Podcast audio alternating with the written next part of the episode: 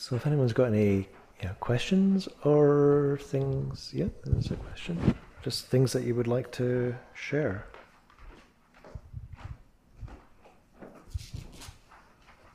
Uh, like to say thank you. Uh, You're welcome. uh, I thought I definitely learned something and definitely noticing more Mm. uh, sensations.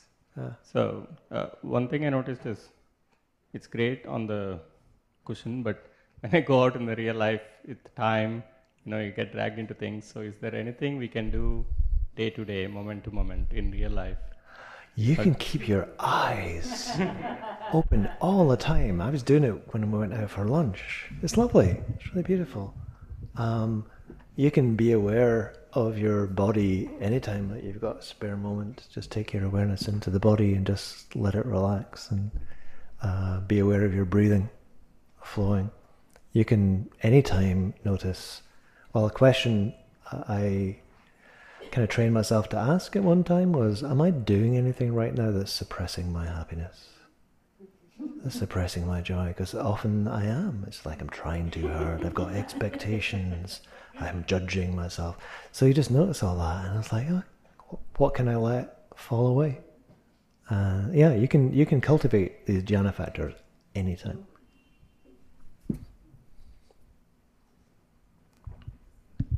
Uh, thank you very much. I really appreciated this. Um, so, for those of us who have a sitting practice on a daily basis, how can this be incorporated? You know, assuming we want to have some of the daily stress relief benefits, but also want to try to deepen our insight as well. Can this replace our daily sitting practice, or should it be supplemented? That can be part of your of your daily practice. I think these uh, these jhana factors can be brought into any kind of uh, any form of meditation that you're doing whatsoever.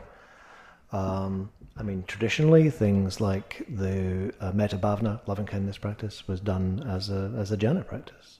Uh, you could do, you know, insight meditation as a as a jhana practice. Um, uh, as, I- as I said, you know, you're aware of all these, you know, intangible qualities. So if your if your daily practice is just to sit and observe your breathing, you can observe there's a bunch of other stuff going on with the breathing as well, and just you know notice all that and notice that that is changing moment by moment by moment by moment. Uh, There's nothing substantial about it.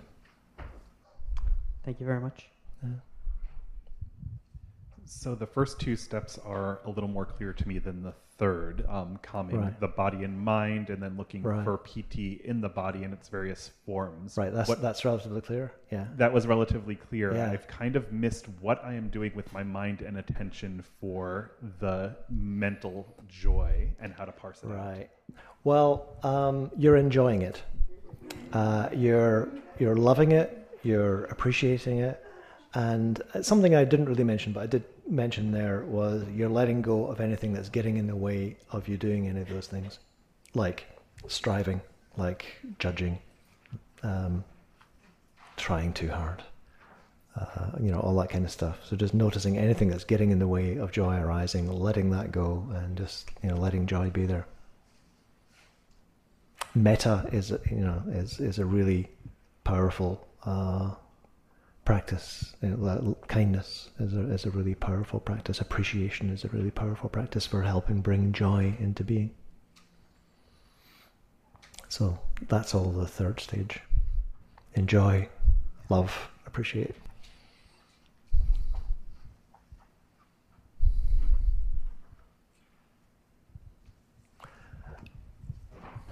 Is a tough one. I don't know. Can you hear? I know we're supposed to have the mic. I can hear. It's whether people at the back Yeah. can hear. I think is the is the thing. It's on the way.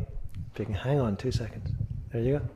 And I'm I'm cheating, but I just would love to hear what you have to say um, about how this relates to our relationship to the world as well, and being of benefit in the the world. I mean, it seems quite obvious to me, but I would love to hear what you have to say. Well, the world's a pretty stressful place.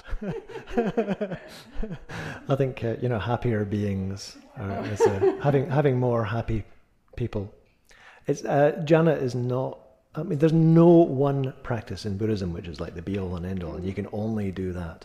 Um, I do, you know, mindfulness of breathing with this sort of with and without this kind of you know jhana component. I do uh, loving kindness practice. I do uh, compassion uh, practice. Um, uh, so there's, there's lots of different things that we can that we can be doing, but I think you know having some joy in our lives uh, is kind of important.